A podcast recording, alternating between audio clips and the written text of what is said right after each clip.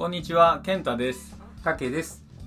ソーシャルワークブロードキャストは、ソーシャルワーカーが社会の様々な出来事や現象、話題、そしてソーシャルワークやソーシャルワーカーについて様々な角度から切り込み、楽しく時に真面目に語り合いながら感性を豊かにしていくステージです。リスナーの皆さんと共に感度の高いソーシャルワーカーを目指します。はい、はい、おはようございます。おはようございます。今日もよろしくお願いしおます。願いします。えーと九州大会の告知がされまして、うんそうですうんうんね。募集が始まったのかなそう、立派なね、あの案内もできて、そうよね皆さんのお手元に届けるところまで来てますねうん。ポスターもねはい。あのばらまかれてる感じなので あれずっと残るんだよね。永遠にねなかなかあの現役の 会長副会長がポスターに載るというのはなかなかないでしょうから。何十年か経ってこんなの見つかりましたけど つって言われるのかもしれないね。まあいつかね、あのうん歴史のいなんかあれに残ればね、はい。それはありがたいです。いいと思います。はい。では今日は、はい。えー、とまず私の方からはい。あのーまあ九州大会の告知があったんですけど、うん。それは今年の10月？10月です10月やね。うんで来年の6月には全国大会を大分でするんだけどうん、はい。その時にあの講演していただこうと思ってる方ではい。小西優馬さんっていう人がいるんですよ。はい。でこの方、まあ、ジャーナリストなんですけど、うん。この方の記事があったので、はい。ちょっと持ってきました。おあのネタ元としては日経ブックスっていう,、うんうんうんあの本を紹介しているサイトがあるんだけど、はい。そこで小西さんがねちょっと語ってるので、うん。えーそれを持ってきましたので、はい。じゃあちょっと、はい、ちょっと長いですが聞いてくうん、ださい、今日聞きましょう。はい。はい楽しみです。はいはい。えーといきますね、はい。ウクライナから帰国して10日この間に僕は24歳になりました東京はすっかり春で暖かくもう空襲警報や爆撃音に身を縮める必要もありません。でもこの平和な状況に僕はまだ慣れることができない。何を見ても現実感がなくまるで目の前に薄い膜を張った状態で映像を見ているかのようです。その一方でふとした瞬間にリアルによみがえる戦地で目の当たりにした戦争のグロテスクさ。一体どうすれば元に戻れるのか。今もまだ目の前に幕が張ってあるような感覚。命の危険を感じない安全な場所で過ごせることがただただありがたい。なぜキーウに入ったのか。ロシア軍によるウクライナ侵攻が始まったのはちょうどバングラデシュでロヒンギャの取材をして日本に帰ってきたばかりの時でした。体力的にもメンタル的にもかなり落ちていたので情報を遮断しスマホの電源を切って部屋でひたすら部屋で一人ひたすら映像の編集と読書に明け暮れること1ヶ月。ようやく持ち直してきたなと情報を入れ始めたらウクライナは大変なことになっていた。その時点で日本の大手メディアは首都キーウに入っておらず450キロ離れたポーランド国境の町リビウから中継をしていました。聞けば現地の人たちは皆入りたがっているのだけれど会社の事情もあって上司からストップがかかっていると。つまり日本のメディアの多くが外国メディアや海外のフリージャーナリストから情報を買って報道しているのです。これだと高くつくし長く使えないし尺も自由になりません。結果ニュースが短絡的になり情報の幅としては狭くなる。これはやばい。ジャーナリストを名乗らせてもらっているものとしてやらなきゃならないことがあるのではないか。これがキーウに行った大きな理由です。もう一つの理由は2019年の香港民主化運動の取材を通して知り合った香港人のジャーナリストがすでにキーウにキーウ入りしていると知ったから。僕は香港の人々が自由のために立ち上がり戦いに挑んだけれども勝つことができず最初こそメディアにちやほやされたもののすっかり忘れ去られていく過程をそのジャーナリストたちと一緒につぶさに見てきました。その彼らがウクライナをどう見るのか彼らを映すだけでも、え世界の一端が見えてくるのではないか、えそれから僕の祖父母は戦争を経験している世代で父をフィリピンで亡くし疎開していたり満州からの引き上げを経験したりしているのです。その辛い体験を断片的には聞かされてきたけれど僕自身はよく分かっていないところも多かった。戦地へ行くことでそんな自分に近い人たちを理解したいというエゴイスティックな動機もありました。それで3月10日に日本を出発しポーランドから陸路でウクライナへ入り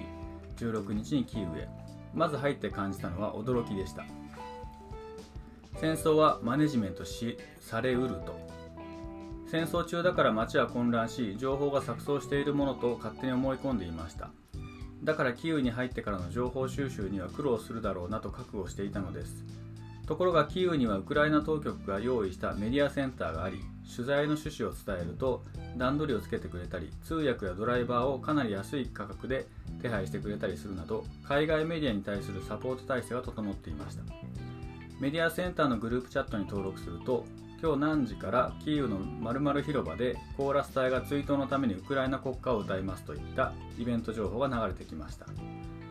言葉が通じず知り合いもいない何のつてもない会社の上司から何か素材をよこせと連日催促されている人も多い。そんな中での情報です。しかも結構エモーショナルだし絵として押さえておきたいとまるまる広場へ足が向くのも無理も無理ありません。ウクライナとしては見せたいものにスポットライトを当てて積極的にしっかり見せていくという方針なのでしょう。でも安易にその提供を受けるとこちらにそのつもりはなくても結果的にプロパガンダに加担することにもなりかねない。これはギリギリだなと思いました。僕はいつだって虐げられている人弱い立場の人の力になりたいと思って取材や撮影を行ってきました。でもこの場合それって一体誰なんだろう？僕は何を伝えたいのか？ジャーナリストとして自分は何を伝えたいのか？どんなスタンスで臨むべきなのか？今回のことはこれを改めて考えるきっかけになりました。何人かとは議論もしましたがそこまで考えることないんじゃないという人もいました。あるベテランジャーナリストは完全に中立な立場で事実を伝えればどちらに加担していることにもならないと考えている。と。でも完全に中立って可能なのか。少なくとも誰かの力になりたいと思ってカメラを回す僕のスタンスではありえなかった。じゃあ僕はどうなのか。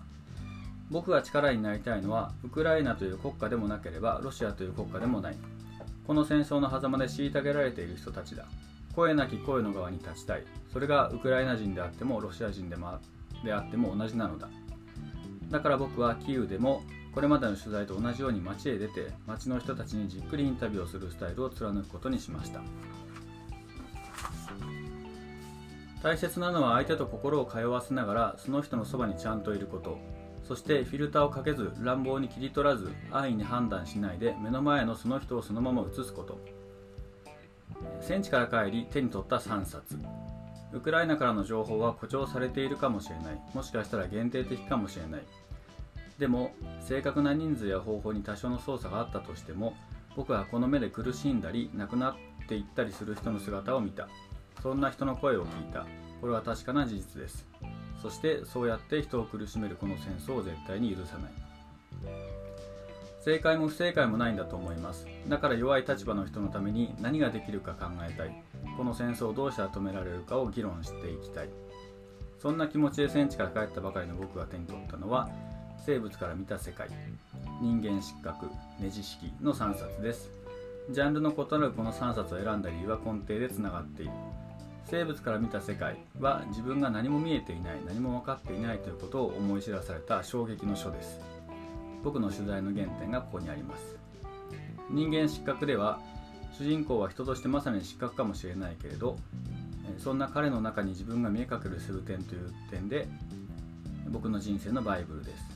ネジ式は傷ついている時に手が伸びる本。読むとさらに傷ついて痛い。だけどその後にちゃんと解放がやってくる。だから手放せません。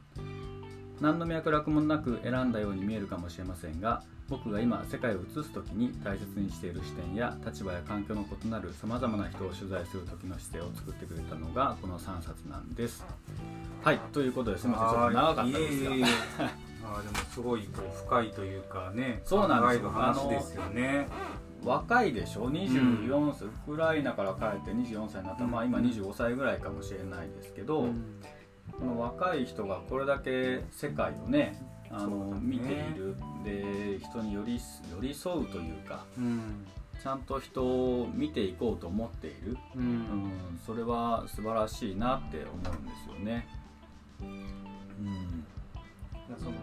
なんていうかなジャーナリストとして、うん、戦争の取材に行くというよりは、うん。まあ、その戦争で起こっているその状況下の中で、うんそのそこにちゃんと住んでて生活をしている人をちゃんと見ようっていうところが、この人のすごいとこだなとそう思うしだよね、まあ、この人の焦点が戦争そのものじゃなくて、うん。やっぱり虐げられている人たちななんだよね、だから多分香港のあの運動デモみたいなのがバーッと起こった時も、うん。その主義主張というよりもそこにいる人たちのうん。リアルな姿うん。なんだと思うよね。そうだよね、うん確かにこうロシアが侵攻してっていうところから戦争は始まったかもしれないけど、うん。さっきねあの小西さんも言ってたように、うん。こう行動のマネジメントというか、そうよウクラね。イナはウクライナでうん。それをやっぱ戦略的に活用して武器の供給だったりとか、俺たちはやられてるんだっていうのを、まあある意味ちょっとこうアピールしてるところもあるけど、うん。小西さんはそこに飛びつかずに、うんそうよね。ちゃんと自分の視点でね、うん。取材してるっていうところがねそうそう。すごいよね。確かにそのウクライナは情報戦がとても上手で、うん。で多分日本人の大半がウクライナ寄り。うん。いいか悪いかは別としてね,、うん。ね。正解か不正解もわからない。小西さんが言うようにね。う、ん。うん。だけど多分ロシアに対して批判的な感情を持つ日本人は増えて、うん。ウクライナ全く知らなかった国だったウクライナのことに、うん。その心を寄せる日本人が増えたのは事実だよね、うん。もしかするとこのウクライナ側の情報戦略の上にねうん。載っている、まあ、報道を含めジャーナリスト含めウクライナが提供する情報をそのまま流してきているからうんっていうのはあるかもしれないよね。そうだうんね、日本の報道がもうどっちかってやっぱそういうね方に寄ってるところも確かに今はねなんかそうういう体制の中で報道が日々行われてる気がするよんね。でおそらくこう戦場のうん。先頭に立った人たちのことを考えると、うん。殺す方も殺される方もうん。それを望んでるわけではおそらくないもんね。そうよね。うん、好きでそれをしてる人なんて多分そんなにいないと思うし、そうよね。まあ、愛国心だったりとか、国のために、うん。まあ仕方なくというか、動かざるを得ないこう心理状況でやり、ね、そういう戦争に向き合ってるんだろうけどそれはロシアの戦士たちだって普通に家族とゆっくりする時間の方が大事だと思うしね。たまにねロシア側のそういう話も流れてくるからさ、うんうん。あの戦場で働いてる人たち、うん。まあ、戦ってる人たちにその悪意や殺意がない可能性はあるなって感じるところはあるよね。そうだね。うん戦争っていうのは全てをこう壊すんだろうなと思うな。そうね。うこの冒頭のね、んうん。えっと、小西さんの、えー言ってる、まあ、この平和の状況に僕はまだ慣れることができないっていうのは、じゃあちょっと共感ができて、うん。東日本大震災の支援から帰ってきた時のはいはいはい。俺が、まあ大半の人はそうなるみたいなんだけど、うん。こういう状態だったんだよね、うん。だからあの東日本から大分に帰ってきて、もう日常生活はそこでは行われているんだけれども、あの惨状を見てきて、うん。で例えばテレビつけてお笑い芸人があの面白いこと言ってるのに、うん。笑えないんだよね。そんなことやってる場合じゃないでしょってあんだけ大変な状況が起こっているのに、なんで笑ってんの、うん。とか、うん。その平和でいいの？とか思うよね。だから安全で平和である自分がうん。なんか良くないことをしているとか、もっともっとあそこでやらなければいけないことがあるんじゃないかっていう、ん。そういう感覚にねその取り込まれてしまっていて、そうだね。うん、だからねあの東日本が起こって、うん。えー、と3週間後に俺医療班で入ったんだけど、はいは帰ってきても何もできなかったなっていう無力感いで、だから俺その後東日本の支援に何回4回ぐらい行ったんだよね。あそっかそっか。うんもう何も毎回行って無力感を覚えて帰ってくるんだけど、あーだからちょっとまあ病的だったなって思うのはある。ううんん。まあそのね事実を目で自分で見て、うんでそこからまた自分が住んでる生活に戻ってきた時に、うん。おそらくこう何にもうん。そう心配がない生活っていうのに思わなくていいんだろうけど、まあ、罪悪感を感じたりとかそのギャップにまた苦しんだりとかっていうふうに皆さんね、するんだろうから、もうまさにそのコニーさんとね同じ状況だったのかもしれないし。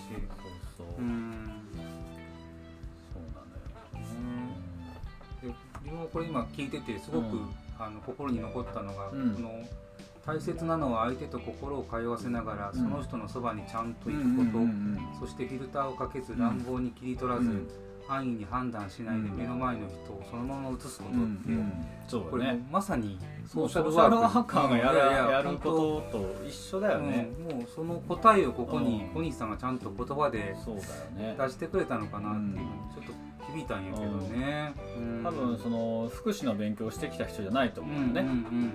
だけど自分まあジャーナリスト自分のジャーナリストとしてのスタンス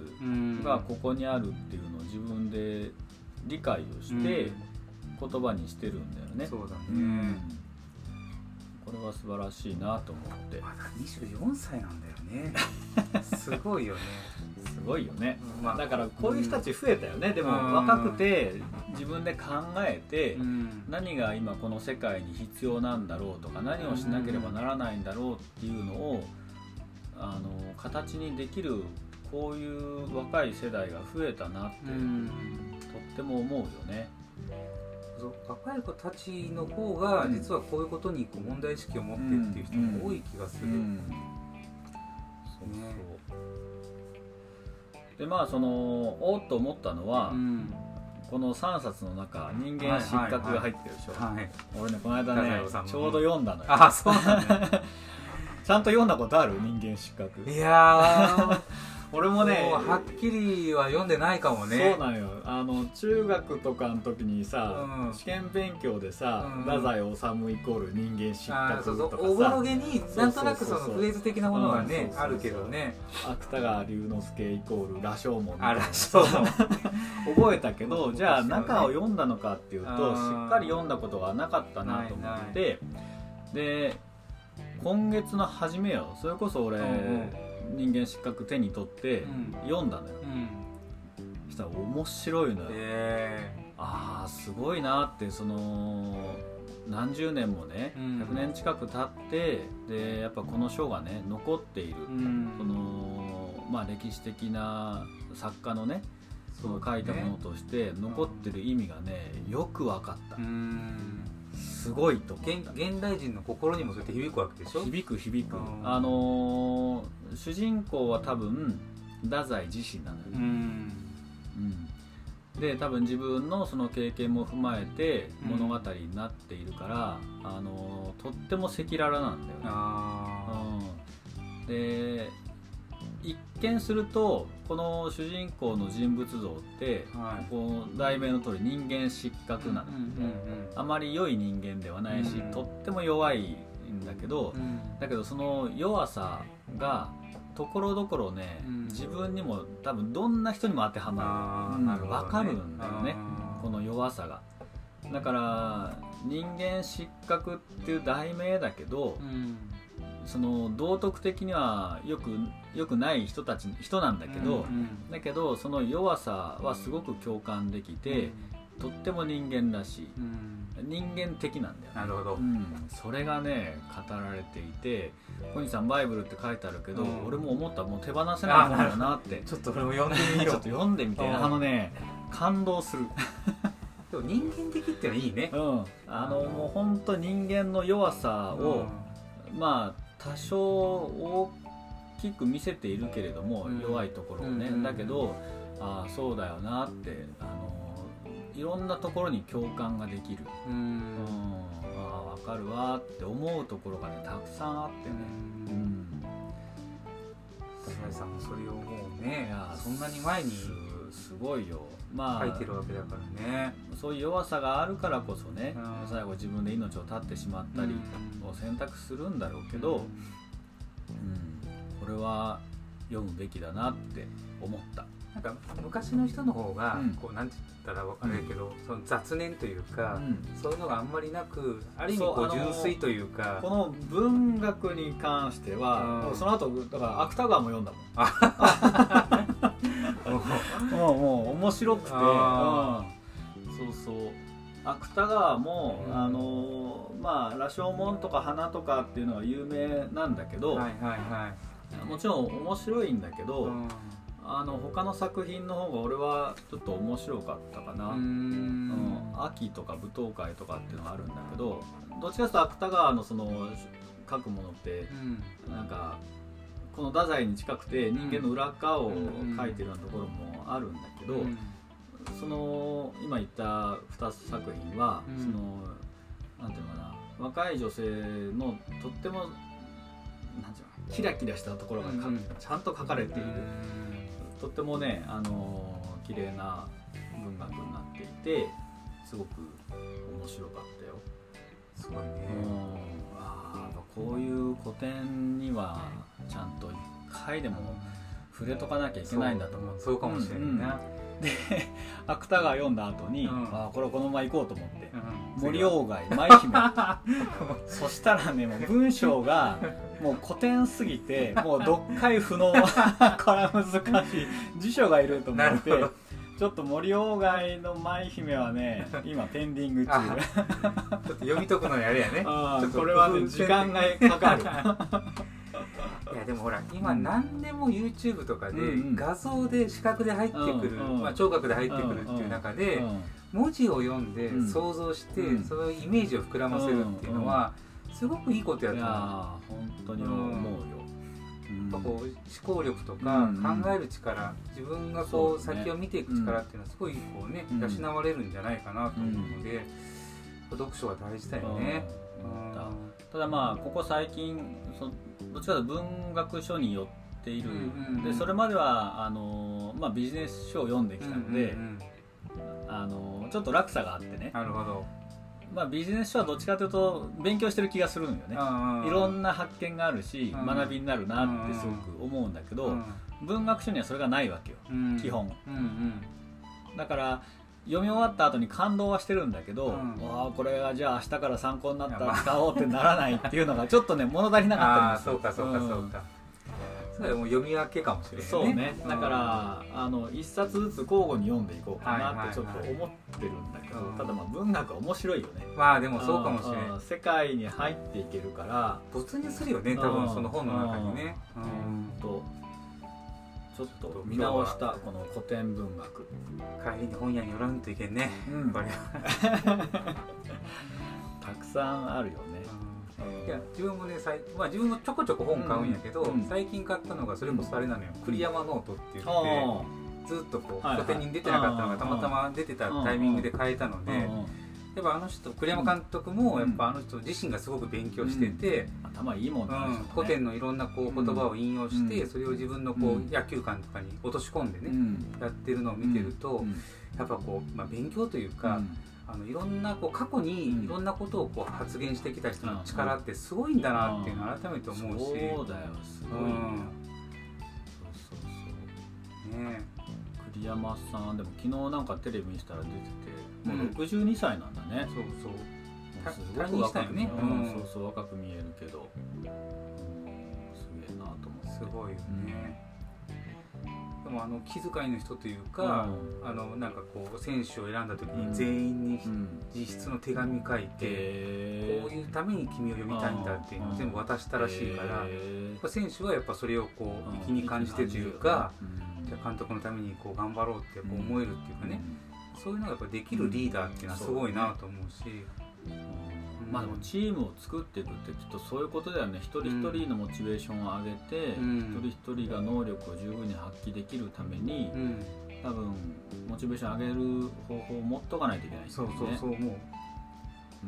うん、リーダー一人じゃ多分何もできないからね。ね、うん、やっぱりそこにいるメンバーがみんながちゃんとこう、うん、一つになれる形にしていかないといけないし、みんなの力をこう引き出すために何ができるかっていうのがやっぱりリーダーの役割なのかなと思うしね。そうだよね、あのー、いつかちょっと読んでもらいたいなと思うけど竹にも「あの上岸西洋」っていう、中国の李世民、まあ、皇帝になった人なんだけど、が作ったその、まあ、法律の流れの本なんだけど、それがすごくあの示唆に富んでいて、あの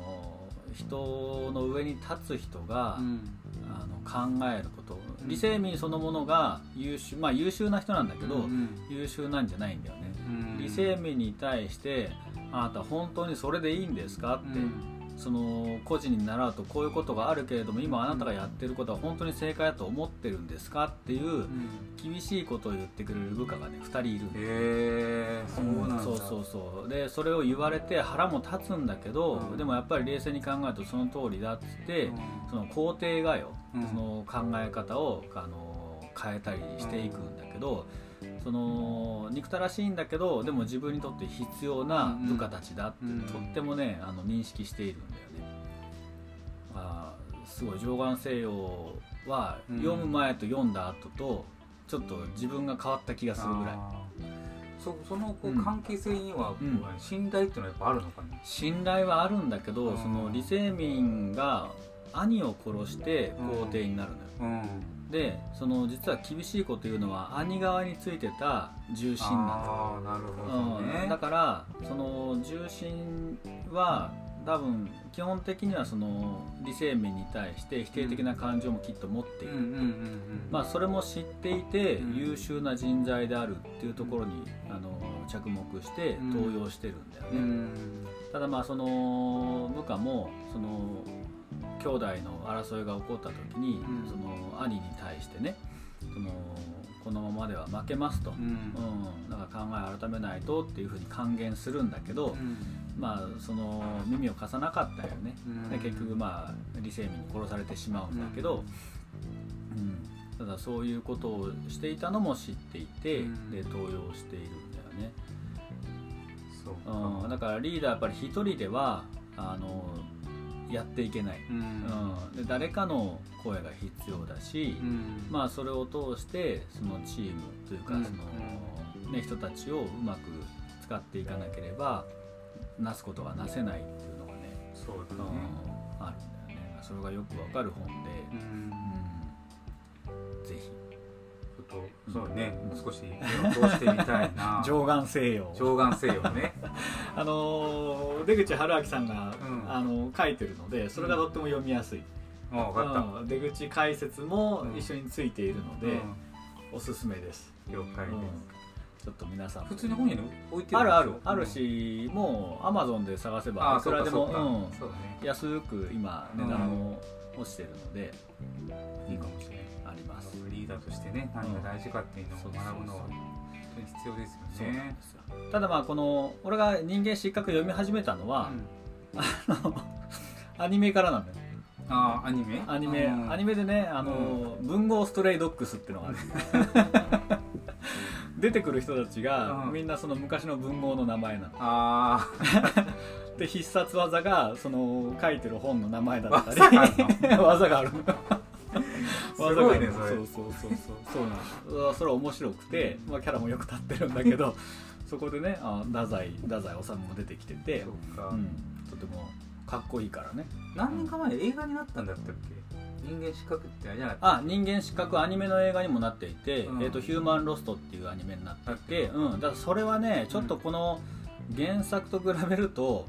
あの飛躍しすぎていてうん、なんかこの人間失格の本質からはちょっと離れてしまってる感じがした、うん、見た時にね。なんかのが小栗旬かなんかがああそうなんだ。主演した映画でそれはあるかもしれない。確か人間失格って2年か3年かくらい前にうんうん。あ本当。だったのかな。あそれ見てみようそうそうそれもなんか結構、うん、話題になったりしたけどね、うん、あでもいいね。ちょっと人間失格、うん、ちょっと読んでみて。本当本当あのちょっと悲しかったり辛かったりするところもあるけど、うん、うんうん。人間の弱さがあっていいんだなって思う。やっぱ人は弱さを持ってた方がいいのかもしれないけどね、うん、苦しむけどね、その弱い自分にとっても苦しむんだけど、だけどそれが人間らしいのかなとも思うよね。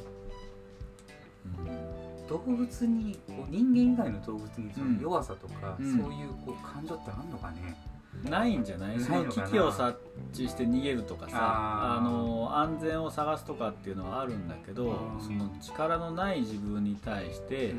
元気がなくなっちゃうみたいのは